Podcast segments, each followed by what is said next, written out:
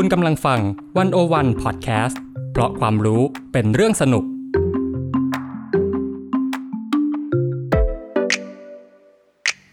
101 In Focus เจาะไฮไลท์เด่น เศรษฐกิจสังคมการเมืองทั้งไทยและเทศ โดยกองบรรณาธิการ The101.world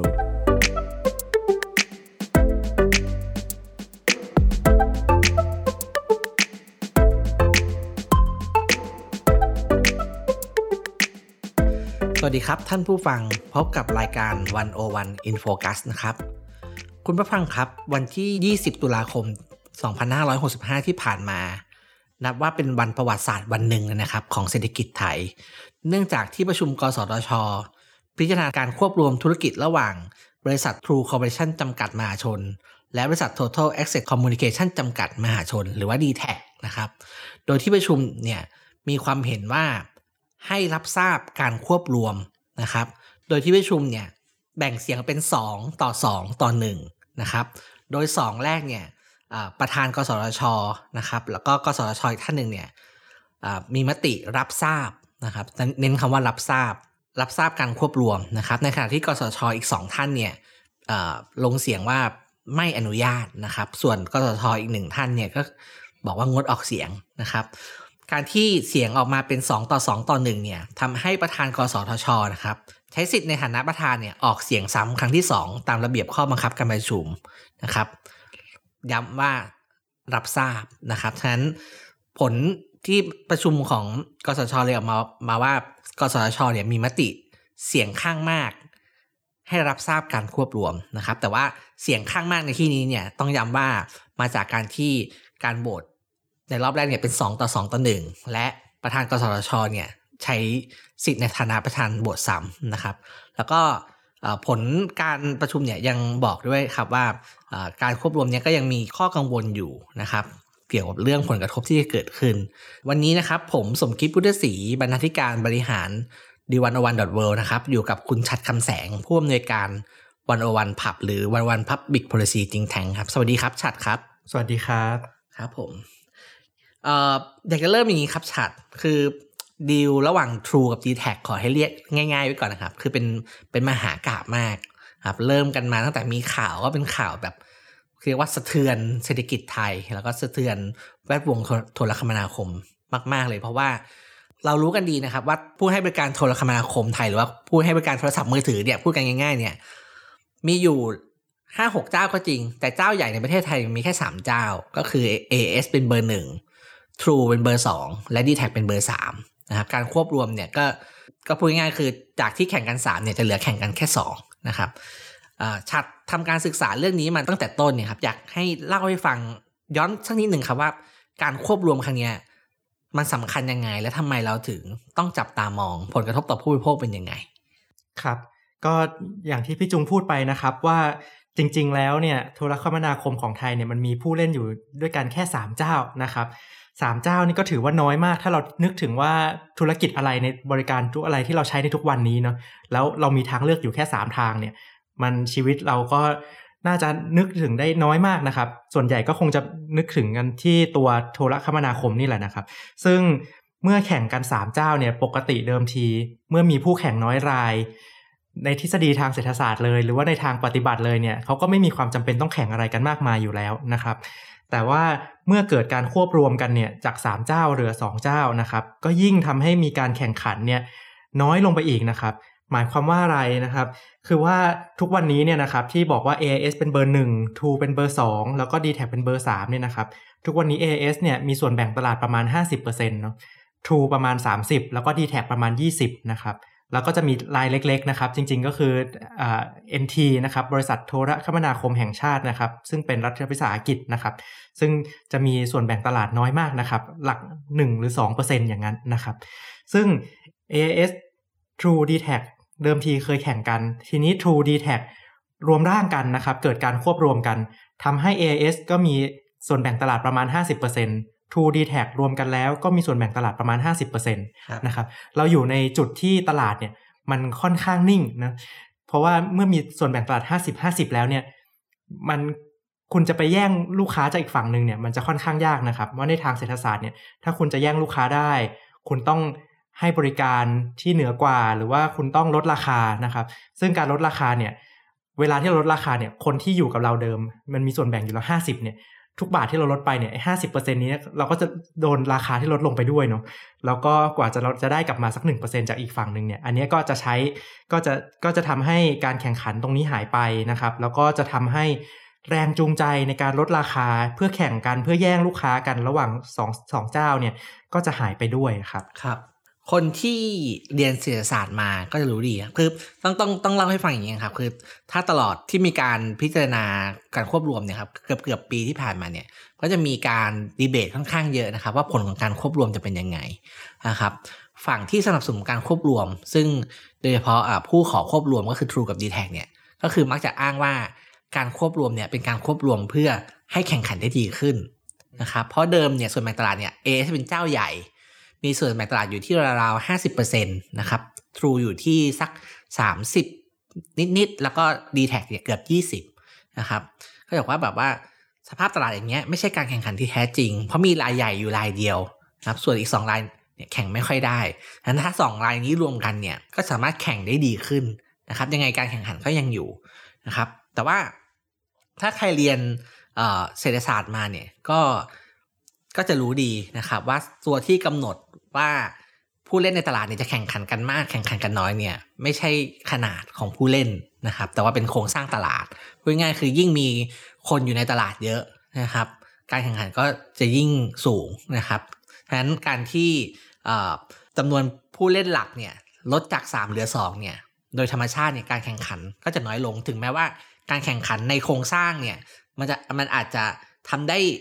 สมน้ำสมเนื้อมากขึ้น แต่ระดับการแข่งขันโดยรวมๆเนี่ย มันจะลดลง อันนี้อันนี้คือประเด็น ตรงนี้ต้องแยกให้ชัดนะว่าศักยภาพในการแข่งขันกับแรงจูงใจในการแข่งขันเป็นคนละเรื่องกันนะครับ อันนี้ในทางในทางแบบในทางทฤษฎีตรงไปตรงมาเลยนะครับ แน่นอนว่าเจ้าใหญ่ขึ้นเหลือสองเจ้าที่ใหญ่พอกันเนี่ยมีศักยภาพในการแข่งขันเท่ากันแน่ๆ มากขึ้นกว่าเดิมแน่ ๆนะครับ แต่ว่าสองเจ้าที่เท่ากันเนี่ยทำไมเขาต้องแข่งกัน นะครับ อันนี้เป็นคำถามหลักนะครับ โอเค ทีนี้การศึกษาของฉัดนะครับ ก็ทำการศึกษาโดยใช้แบบจำลองทางเศรษฐมิตินะครับ แล้วก็ข้อมูลสถิติต่างๆ ก็พบว่ามันมีผลกระทบต่อผู้บริโภคอยู่พอสมควรนะครับ อยากให้ฉัดเล่าให้ฟังหน่อยครับว่า ผลกระทบที่ฉัดเจอเนี่ยมีอะไรบ้างจากแบบจำลองนี้ครับผมครับ ก็พอเรามาลองดูกันเนาะว่าตลาดมันกระจุกตัวสูงนะครับ ซึ่งการควบรวมครั้งนี้เนี่ยจะทำให้ตลาดมือถือของเรากระจุกตัวสูงระดับ 20 ปีที่แล้วนะครับ ก็คือย้อนกลับไปไกลมากนะครับ ในยุคที่ซิมมือถือเรายังโดนล็อกอีมี่นะครับให้เราไม่สามารถย้ายเครื่องย้ายค่ายได้นะครับ เพราะว่าแต่ละเจ้าเนี่ยเขาก็มีอำนาจเหนือเรานะครับ ที่ทำให้เขาเนี่ยก็อยากล็อกเราเอาไว้อยู่กับเขาเขาจะได้คิดค่าบริการแพงๆนะครับอันนี้เรากำลังย้อนกลับไปสู่ยุคนั้นนะครับ ที่มีเหลือแค่ 2 ราย การกระจุกตัวสูงระดับนั้นนะครับ ซึ่งเราก็กลับมาลองทำนะครับในมุมสถิตินะครับ ดูให้มันชัดๆไปเลยนะครับว่า ระจุกตัวสูงแล้วเนี่ยสุดท้ายแล้วมันแปลงกลับมาเป็นราคาค่าใช้จ่ายที่ผู้บริโภคต้องจ่ายเพิ่มขึ้นเนี่ยเท่าไหร่นะครับ ซึ่งเราก็แบ่งออกมาเป็น 2-3 ฉากทัดใช่ไหมครับ2-3ซีนารีโอนะครับ ซึ่งเราก็ลองดูทุกทุกแบบเลยนะครับ แบบที่เราคิดว่าเป็นการแข่งขันปกติทุกวันนี้เนี่ยซึ่งมีการแข่งบ้างไม่แข่งบ้างเนี่ยนะครับ ถ้าเกิดหลังการควบรวมแล้ว ยังแข่งกันประมาณเดิมอยู่นะครับ ก็จะทำให้ราคาเนี่ย ของการค่าบริการเนี่ยจะเพิ่มขึ้นประมาณ 20%นะครับ อันนี้จะเป็นตัวเลขจากที่เราศึกษาเอง แต่ว่าถ้านับไปถึงรายงานเล่มอื่น ๆ มีรายงานอย่างเช่นรายงานที่ปรึกษาอิสระอย่างจุฬาที่ปรึกษาอิสระของเอกชนนะครับ รวมไปถึงรายงานของคณะอนุกรรมการของกสทชเองเนี่ยทุกคนก็ให้ตัวเลขมาประมาณเดียวกันนะครับ คือช่วงอยู่ในช่วงประมาณ 13%ถึง 41%นะครับ ซึ่งตรงนี้เนี่ยก็บอกว่า ในทุกประเทศนะครับไม่มีใครยอมรับนะครับว่าถ้าเกิดเราทำโมเดลออกมาแล้วเนี่ยเจอว่าราคาเนี่ยมันเพิ่มขึ้นเกิน 5%หรือ 10%เนี่ยปกติต่างประเทศเขาไม่ยอมรับแล้วนะครับ แต่พอดีว่าเราก็เจริญเติบโตกันแบบไทยๆนะครับก็โมเดลนี้เนี่ยก็ก็ออกไปสู่ถึงมือกสทชแน่นอนนะครับ แต่ว่าก็จะยังไม่มีความกังวลอะไรมากมาย อันนี้เป็นฉากทัดที่1นนะครับฉากทัดที่2เนี่ยก็คือว่าถ้าเรานึกว่านะครับสรายเขาพอใจในส่วนแบ่งตลาดกันแล้วเขาอยากจะหยุด สงครามราคาระหว่างกันนะครับ ซึ่งตรงนี้เนี่ยก็เป็นสิ่งที่เราไม่ได้พูดเองนะครับ ตั้งแต่มีการประกาศการควบรวมระหว่าง 2 d t a c มาตั้งแต่ปลายปีที่แล้ว พฤศจิกายนปีที่แล้วเนี่ยก็มีนักวิเคราะห์ของบริษัทหลักทรัพย์ต่างๆนะครับ ก็ได้พูดมากันเนืองๆนะครับ ว่า ไม่ว่าอย่างไรนะครับ นี่คือเหมือนจุดเริ่มต้นของจุดสิ้นสุดของสงครามราคานะครับ ซึ่ง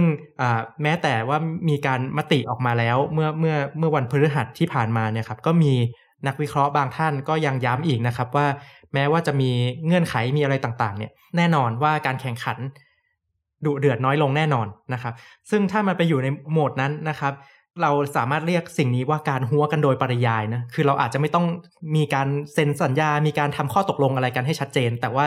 เรารู้กันเองนะครับ ว่าเราไม่จำเป็นต้องแข่งกันเนี่ย มันก็จะทำให้ค่าบริการแพงขึ้นนะครับรบโดยที่อาจจะแพงขึ้นในระดับ 50%หรือระดับ 2 เท่าเลยก็ได้นะครับ อันนี้ก็จะเป็นจากที่โมเดลเนี่ยนำเสนอนะครับ หรือว่านะครับต่อให้หลังจากการควบรวมกันแล้วเนี่ย เราบอกว่า หลังจากการควบรวมกันแล้ว จะยังแข่งขันกันอย่างรุนแรง และเผลอๆจะรุนแรงขึ้นกว่าเดิมอีกนะครับ ซึ่งแม้ว่าจะบอกว่าอยู่ในฉากทัดนี้เนี่ยโมเดลทางสถิติ โมเดลทางเศรษฐมิติเนี่ยก็ยังโชว์ว่าราคาเนี่ยยังเพิ่มขึ้นได้อีกราวๆสิบห้าเปอร์เซ็นครับ ครับพูดง่ายๆคือ จากการศึกษาของที่ฉัดทำนะครับ ไม่มีเงื่อนไขไหนเลยที่ราคาจะลดลงครับต่อให้ผู้ประกอบการ ที่เหลืออยู่ 2 เจ้าเนี่ยแข่งขันกันอย่างรุนแรงนะครับ ราคาก็ยังยังเพิ่มขึ้นอยู่ดี ซึ่งผลกระทบก็เกิดขึ้นต่อผู้บริโภคโดยตรงนะครับนอกจากนี้ครับการที่ผู้บริโภคเสียผลประโยชน์เนี่ยมันไม่ได้แสดงออกในรูปของการที่ราคาแพงขึ้นอย่างเดียวนะครับการมีแรงจูงใจในการแข่งขันที่ลดลงเนี่ยย่อมหมายถึงแรงจูงใจในการพัฒนาผลิตภัณฑ์ หรือคุณภาพการบริการให้ดีขึ้นด้วยนะครับบางทีราคาที่จ่ายจริงเนี่ยอาจจะไม่ได้แพงขึ้น แต่คุณภาพเนี่ย อาจจะไม่ได้ดีขึ้นครับคือเทคโนโลยีเนี่ยมันเปลี่ยนไปเรื่อยๆ ใช่ไหมครับฉะนั้นถึงจุดหนึ่งเนี่ยผู้ให้บริการโทรคมนาคมเนี่ยก็มีหน้าที่ก็เขาก็จะอัปเดตเทคโนโลยีนะครับ เช่นถ้าจะแข่งกันใครที่อัปเดตมาก่อนนะครับ เสนอผลิตภัณฑ์ใหม่ๆ ได้ก่อนเนี่ยก็มีโอกาสที่จะชนะในในตลาดได้ แต่พอมันไม่มีแรงจูงใจนะครับ ก็ไม่มีความจำเป็นต้องเร่งอัปเดตเทคโนโลยี หรือว่าเร่งพัฒนาผลิตภัณฑ์ใหม่ๆฉะนั้นถึงแม้ว่า ราคาที่จ่ายเป็นตัวเงินเนี่ยจะไม่ได้สูงขึ้นนะครับ แต่ก็ผู้บริโภคเนี่ยก็มีโอกาสที่จะรับคุณภาพบริการที่แย่ลง หรือว่าบริการที่หลากหลายน้อยลง ซึ่งนี่ก็เป็นธรรมชาติของตลาดที่มันไม่มีการแข่งขันนะครับตรงนี้ใช่เลยครับ แล้วก็อาจจะเสริมนิดนึงนะครับ ว่าถ้าเราลองนึกกลับไปเนี่ยเราก็นึกถึงคำว่าคุณภาพการบริการเนี่ยก็คือสัญญาณมือถือของเราใช่ไหมครับบางทีโทรติดโทรไม่ติด คอลไลน์กันใช้อินเทอร์เน็ตเนี่ยบางทีโทรได้โทรไม่ได้อย่างเงี้ยเป็นต้นนะครับ นี่คือคุณภาพแบบที่1นึ่งนะอีกแบบหนึง่งซึ่งที่ปรึกษาต่างประเทศเนี่ยรายงานของเขาเนี่ยพูดออกมาค่อนข้างชัดเจนนะครับก็คือการเกิดปัญหาที่เรียกว่า digital divide นะปัญหาความเหลื่อมล้ำทางด้านการเข้าถึงดิจิตอลนะครับซึ่งเพราะว่าเมื่อมีการควบรวมกันแล้วเนี่ยเขา มีแรงจูงใจลดลงนะครับในการไปลงทุนตั้งเสาในพื้นที่ที่มันไม่ทำกำไรนะครับรบซึ่งซึ่งมันก็คือพื้นที่ที่เป็นพื้นที่ห่างไกล พื้นที่ชนบท พื้นที่ที่มีคนอยู่ในน้อยไม่หนาแน่นนะครับ ซึ่งเวลาถ้าเกิดเราคนเป็นคนเมืองจะไปเที่ยว ก็อาจจะใช้สัญญาณมือถือ ความเร็วสูงในพื้นที่เหล่านั้นไม่ได้นะครับ หรือว่าถ้าเป็นคนที่อยู่ในพื้นที่เหล่านั้นเนี่ยเข้าไม่ถึงดิจิตอลเลยนะครับ เทียบกับคนเมืองไม่ได้เลยเนี่ยก็จะทำให้เกิดความเหลื่อมล้ำในประเทศนี้ที่มันรุนแรงขึ้นไปอีกครับ ซึ่งก็เป็นราคาที่ผู้บริโภคจ่ายแบบหนึ่งครับผมครับ ก็จากการศึกษาของของฉัดแล้วก็วันวันผับเนี่ยก็แสดงจุดยืนที่ชัดเจน คือก็แสดงความเห็นบอกว่าภายใต้ผลกระทบที่เกิดขึ้นแบบนี้เนี่ยทางเลือกที่ดีที่สุดของกสชคือ ไม่ควรอนุญาตให้มีการควบรวมนะครับ อันนี้เป็นเป็นเป็นทางเลือกที่ที่สุดนะครับ แต่ว่าเอ่ออย่างว่าครับ เราก็ไม่ใช่ผู้กำหนดนโยบาย แล้วเราก็ไม่ใช่กสทชนะครับทีนี้ประเด็นมันก็เลยเคลื่อนมาอยู่ว่าเมื่อกสทชเนี่ยมีมติให้รับทราบเนี่ยรับทราบนะครับ มันคืออธิบายอย่างนี้ครับ คือมติเนี่ยมันออกมาได้สามสามแบบหนึ่งคือรับทราบ รับทราบการควบรวมสองอนุญาต ให้มีการควบรวมสามก็คือไม่อนุญาตให้มีการควบรวมนะครับ ตอนแรกทางวันวันผับเนี่ยก็มองว่าคงเป็นการแข่งกันที่อนุญาตหรือไม่อนุญาตหรือไม่อนุญาตนะครับ แต่มติของกสชที่เล่าให้ฟังเมื่อช่วงต้นนะครับ คือเป็นการเผชิญหน้ากันระหว่างรับทราบกับไม่อนุญาตนะครับ ซึ่งในเรื่องนี้เอ่อ มันมีนัยยะที่สำคัญอยู่ในทางกฎหมาย แล้วก็เรื่องของการกำกับดูแลโทรคมนาคมนะครับ อยากให้ชัดลองขยายความตรงนี้ให้ฟังหน่อยครับครับอยากจะเล่าเพิ่มนะครับว่าเวลาเราพูดถึงคำว่ารับทราบเนี่ยมันแปลว่าอะไรนะครับคำว่ารับทราบเนี่ยแปลว่ากสทชเนี่ยมองว่าตัวเองเนี่ยไม่มีอำนาจนะครับ ในการตัดสินว่าการควบรวมที่เกี่ยวข้องในในธุรกิจโทรคมนาคมเนี่ยกสทช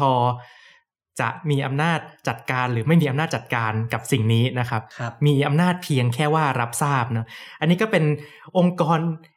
แรกในประเทศไทยมั้งในในชีวิตผมนะครับ ที่เคยเห็นนะครับว่ามีองค์กรภาครัฐที่ไหนที่อยากจะตัดอำนาจตัวเองลงเนี่ยก็คงจะมีกสทชเนี่ยแหละครับครับ ที่จะบอกว่าตัวเองเนี่ยไม่มีอำนาจนะครับในการไปยับยั้งไปในหยุดยั้งการควบรวมครั้งใดนะครับ ซึ่งตรงนี้มันคือหลักการนะครับว่าการที่คุณเป็นอ่าหน่วยงานกำกับดูแลเนี่ย คุณต้องมีอำนาจในการกำกับธุรกิจที่คุณดูแลเนี่ยเต็มที่นะครับ ส่วนคุณจะใช้ไม่ใช้อย่างไร มีเหตุผลอย่างไรที่จะอนุญาตหรือไม่อนุญาตเนี่ย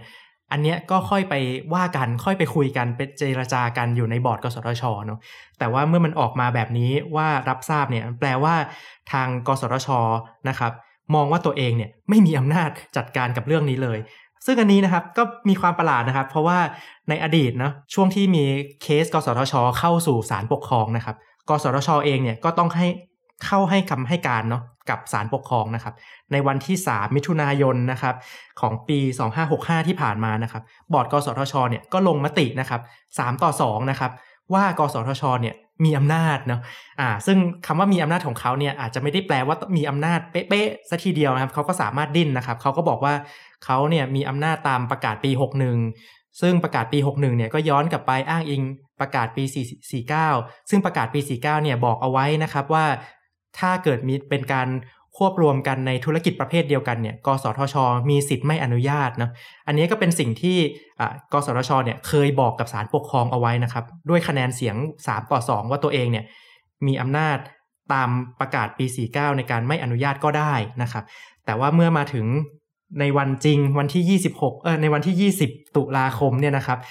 ทางกสทช กับมองว่าตัวเองสองคนบอกว่าไม่มีอำนาจ เพราะว่า นะครับแปลว่าเหลืออย่างเดียวนะครับเขามองว่า True กับ d t แทเนี่ยเป็นธุรกิจคนละประเภทกันครับเนาะอันนี้ก็คงค้านสายตาประชาชนนะครับว่า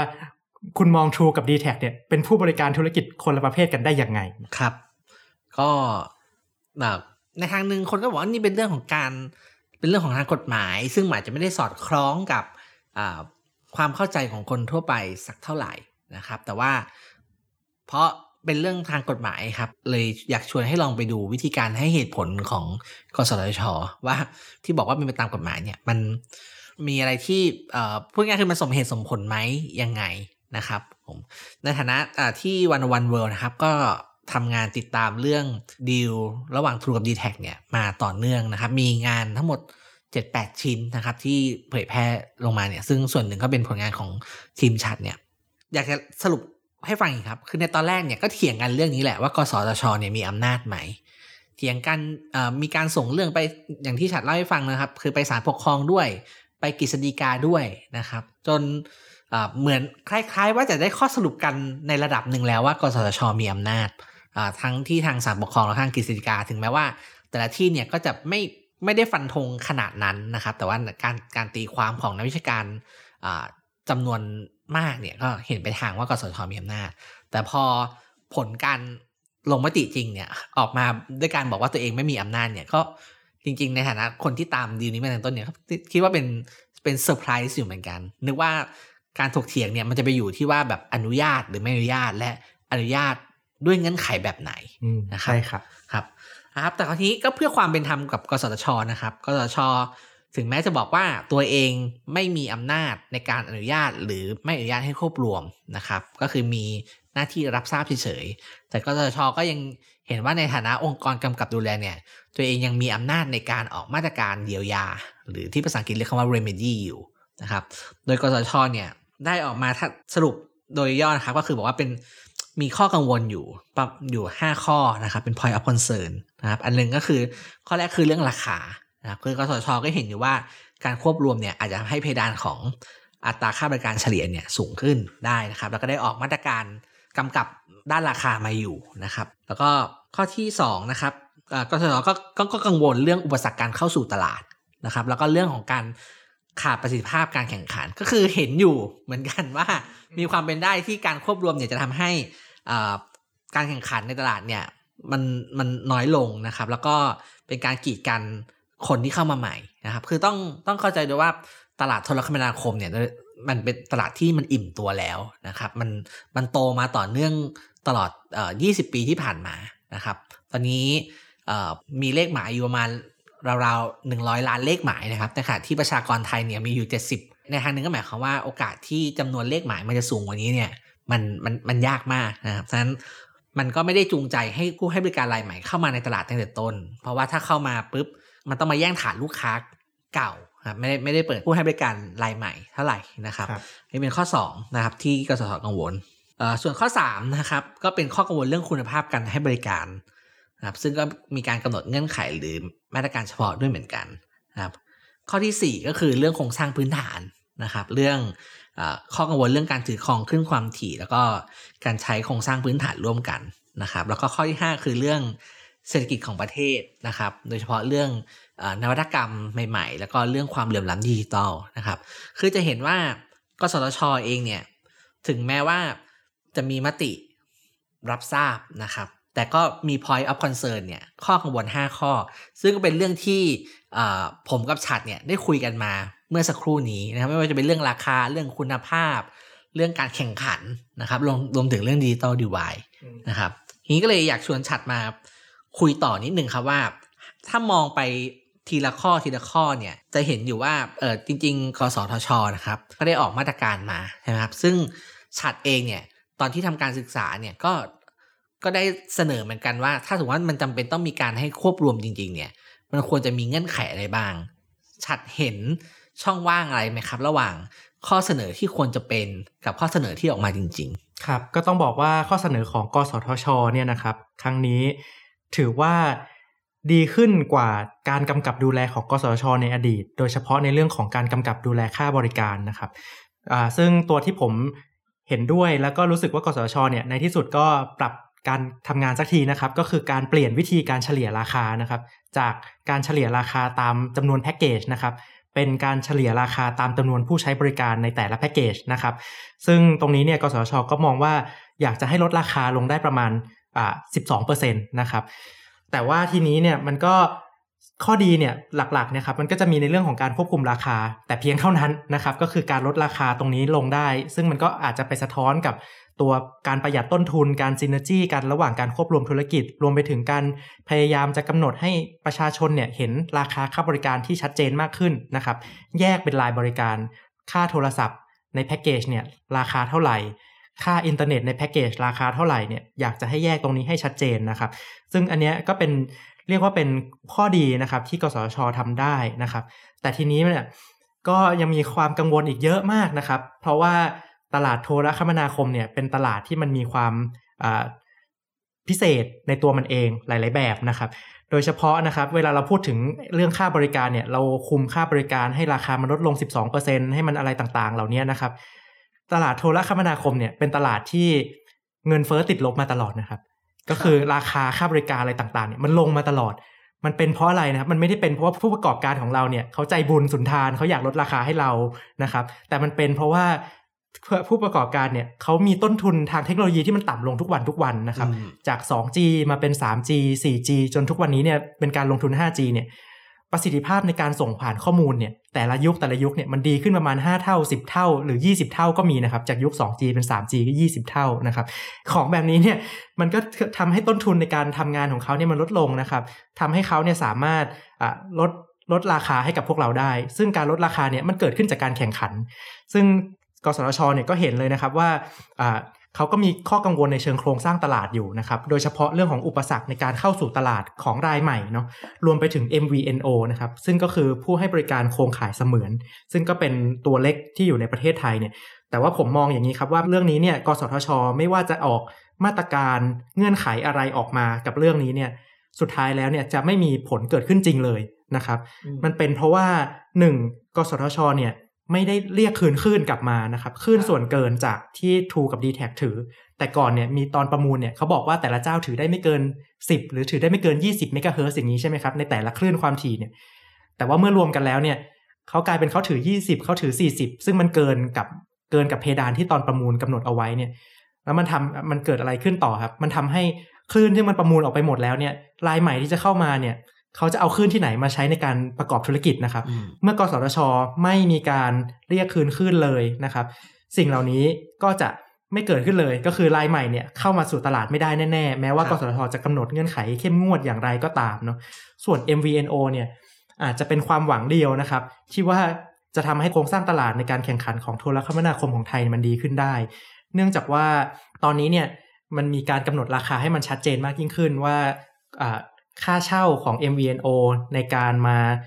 ใช้งานโครงข่ายของบริษัทหลักๆ อย่าง True AS d t a c เนี่ยจะต้องอยู่ที่ราคาค้าปลีกของบริษัทเหล่านั้นเนี่ยลบ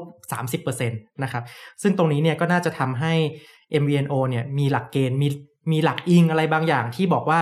ถ้าเกิดเขาเข้าไปขอใช้งานแล้วเนี่ย แล้วโดนปฏิเสธกลับมา หรือโดนคิดราคาโกงราคากลับมาเนี่ยเขาสามารถเอาไปเอาตรงนี้เนี่ยไปร้องเรียนกสทช ได้มากขึ้น แต่อย่างไรก็ตามครับ MVNO ในประเทศไทยทุกวันนี้เนี่ยมีขนาด 0.03%ของตลาดนะครับ คือไม่ใช่ไม่ใช่ไม่ใช่สามเปอร์เซ็นนะครับ0.03เปอร์เซ็นนะครับคือมันเล็กเล็กเล็กมาก ๆ จน คงคงไม่สามารถที่จะมาสร้างแรงกดดันในการแข่งขันอะไรได้ จริง ๆ จัง ๆ ครับ อันนี้ก็จะเป็นข้อกังวลหลักๆ ของผมนะครับ ว่าสิ่งที่กสชออกมาเนี่ยมันอ่อนมากในเชิงโครงสร้างนะครับ ซึ่งทางวันโอวันผับเนี่ยก็มองว่าถ้าเกิดจะทำอะไรให้มันเข้มขึ้นเนี่ยก็คืออย่างที่เราอยากเสนอนะครับ ก็คือว่าหนึ่งเนี่ยเราก็ต้องพูดกันถึงเรื่องการคืนคลื่นแน่นอนนะครับคลื่นไหนที่ ถือเกินเพดานนะครับ คืนมานะครับ คืนไหนที่เขาไม่อยากได้ด้วยซ้ำเนี่ยให้คืนกลับมานะครับ หรือไปไปเจรจากันอย่างไรนะครับ ให้ได้คลื่นกลับมาเนี่ยให้จะรายใหม่เนี่ยมีคลื่นพอนะครับ แล้วก็เร่งไปประมูลซะนะครับ คลื่นที่กำลังจะหมดอายุของ NT ใน 2 2025 อีก 3 ปีนะครับ ตรงนี้เนี่ยมีมาตรการในการกันอย่างไรให้รายใหม่เนี่ยเขาสามารถมีคลื่นเพียงพอนะครับ รวมไปถึงในเรื่องของการกำหนดในเรื่องการช่วยเหลือให้ให้รายใหม่เกิดขึ้นได้จริง ไม่ว่าจะเป็นเรื่องของการใช้โครงสร้างพื้นฐานร่วมกัน การอำนวยความสะดวกในการเปลี่ยนผ่านคลื่นในการให้บริการด้วยเทคโนโลยีอะไรต่างๆ เหล่านี้นะครับ ซึ่งซึ่งกสทชเนี่ยจะต้องกำหนดสิ่งเหล่านี้ให้มันให้มันชัวร์มากยิ่งขึ้นกว่านี้นะครับ อันนี้จะเป็นแกลบใหญ่ที่สุดเลยนะครับในเชิงในเชิงการกำกับดูแลครับแล้วก็อาจจะอีกนิดเดียวนะครับว่าไอตัวการควบคุมราคาของกสทชเนี่ยกำหนดไว้ไอสิบสองเปอร์เซ็นต์เนี่ยนะครับจริง ๆ ก็ยังอาจจะยังเขียนได้ไม่ละเอียดพอนะครับว่า12เปอร์เซ็นต์นี้เนี่ยเป็นการลดครั้งเดียวแล้วจบไหมนะครับหรือว่าจะเป็นการควบคุมราคาไปยาวแค่ไหน อันนี้ก็ครับอาจจะต้องเป็นการที่เราต้องไปดูกันต่อไปครับครับก็เอ่อที่ฉัดพูดมาก็ค่อนข้างเอ่อรายละเอียดนะครับ แล้วก็เอ่อ ถ้าฟังอยู่เนี่ยก็อาจจะตามได้ยากนิดหนึ่งก็อยากชวนให้ลองไปอ่านอ่านนะครับ ก็จะเห็นเอ่อที่มาที่ไปมากขึ้นนะครับ ว่าอันนี้มันโยงกับอันนี้ยังไงเอ่อแต่ละเรื่องเป็นยังไง แต่ว่าอยากจะสรุปง่าย ๆ อย่างนี้ครับ ก็เป็นการสรุปง่ายๆก็คือว่ามาตรการทั้งหมดที่กสทชเนี่ยเป็นมาตรการเอ่อที่เราเรียกว่าเป็นมาตรการเชิงเอ่อพฤติกรรมทั้งหมดเลยนะครับ ก็คือว่าปล่อยให้มีการควบรวมอะแล้วเรามาคุมราคากันเถอะ เรามาทำนู่นทำนี่เพื่อที่ จะเป็นการรับประกันว่าเอ่อผู้ประกอบการเนี่ยจะไม่เอาเปรียบผู้บริโภคนะครับ แต่ว่าอย่างที่เราคุยไปตั้งแต่ต้น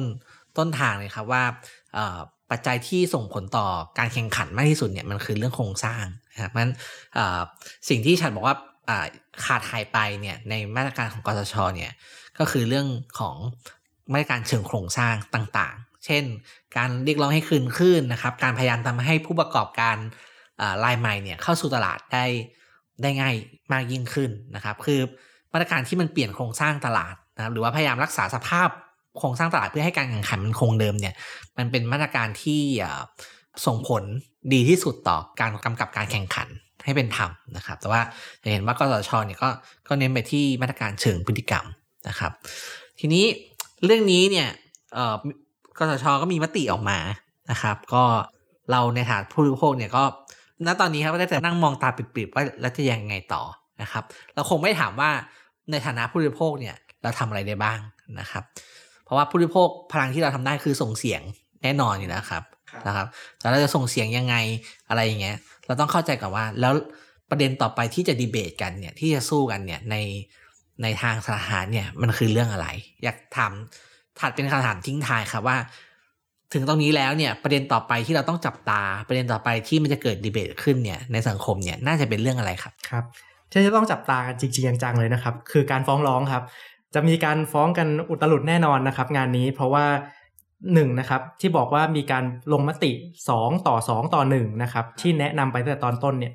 อาจจะขัดกับ หลักกฎหมายนะครับที่บอกว่ากสทชเนี่ยต้องมีใช้เสียงข้างมาก ก็คือต้องมีอย่างน้อย 3 เสียงก่อนนะครับจากจาก5คนเนี่ยต้องมีอย่างน้อย 3 เสียงก่อน ถึงจะบอกว่าอ่าปล่อยให้เกิดการรับทราบรับทราบหรือว่าเกิดการอนุญาตให้เกิดการควบรวมครั้งนี้ได้นะครับ ซึ่งเพราะเมื่อมันเป็น 2 ต่อ 2 ต่อ 1 แล้วเนี่ยจะบอกว่ามันมันก็คือ 2 ต่อ 5 2 จาก 5 คนเนี่ยจะบอกว่า 2 จาก 5 คนนี้คือเสียงข้างมากหรือไม่นะครับ อันนี้จะต้องเป็น พื้นที่นะครับที่ทางอ่าศาลปกครองหรือว่าใครอาจจะต้องไปตามดูกันต่อนะครับ อีกส่วนหนึ่งนะครับก็คืออาทางอ่าเพื่อการดูแลคุ้มครองผู้บริโภคเนี่ยน่าจะมีการไปฟ้องแน่นอนนะครับ ว่าให้ศาลปกครองเนี่ยออกมาช่วยพิทักษ์ก่อน ให้ให้บรรเทาให้ผคุ้ลมกระครทอบงก่อนให้คุ้มครองใช่ครับ ใช่ครับ ซึ่งตรงนี้เนี่ยก็คงก็คงจะต้องลองดูกันนะครับว่าสุดท้ายแล้วอ่าเรื่องนี้เนี่ยจะไปจบกันที่ตรงไหนนะครับ หรือว่าสุดท้ายแล้วเงื่อนไขนี้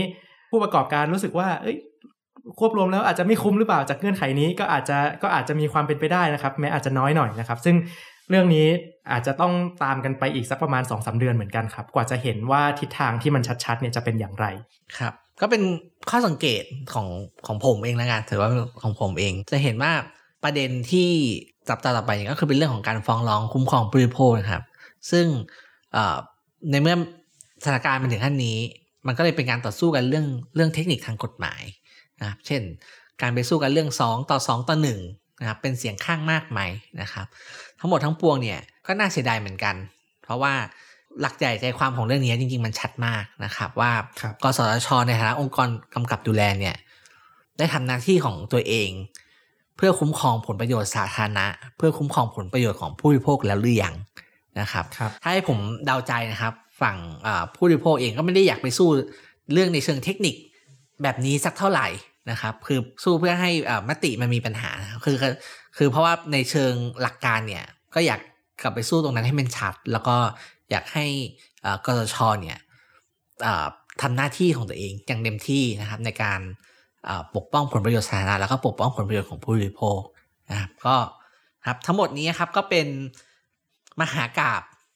ดีล ที่ใหญ่ที่สุดดีลหนึ่งในประวัติศาสตร์การควบรวมของประเทศไทยนะครับ ว่ากันว่าดีลนี้เนี่ยมูลค่าการควบรวมเนี่ยหลักแสนล้านนะครับแต่มูลค่าธุรกิจนะครับ ถ้ามองไปในอนาคตเนี่ยคืออาจจะเป็นหลักล้านล้านนะครับ ก็สำคัญต่อเศรษฐกิจไทยนะครับ นอกจากงานของวันวันผับวันวันเวิร์แล้วเนี่ยก็อยากชวนอ่านงานของอที่อื่นๆนะครับทาง TDI นะครับอาจารย์สมเกียรติเองก็ออกมาพูด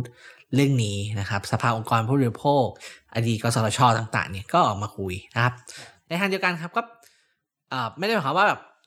อ่าฝ่ายที่วิจารณ์กสทชเนี่ยต้องต้องฟังอย่างเดียว แล้วก็ฟังฝั่งที่ออกมาเชียร์กสทชด้วยนะครับ แล้วก็ดูว่า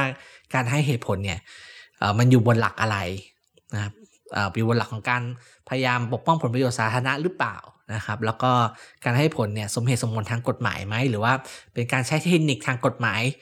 ลัดเลาะช่องกันไปนะครับ ก็ติดตามดูกันนะครับ เรื่องนี้อาจจะไม่ได้สนุกมากนะครับ แล้วก็อาจจะยากแล้วก็ซับซ้อนนะครับ แต่ว่าสำคัญ เพราะมันกระทบกับเราจริง ๆนะครับ วันวันอินโฟกัสวันนี้นะครับ ผมแล้วก็ฉัดคำแสงขอลาไปก่อน สวัสดีครับ สวัสดีครับ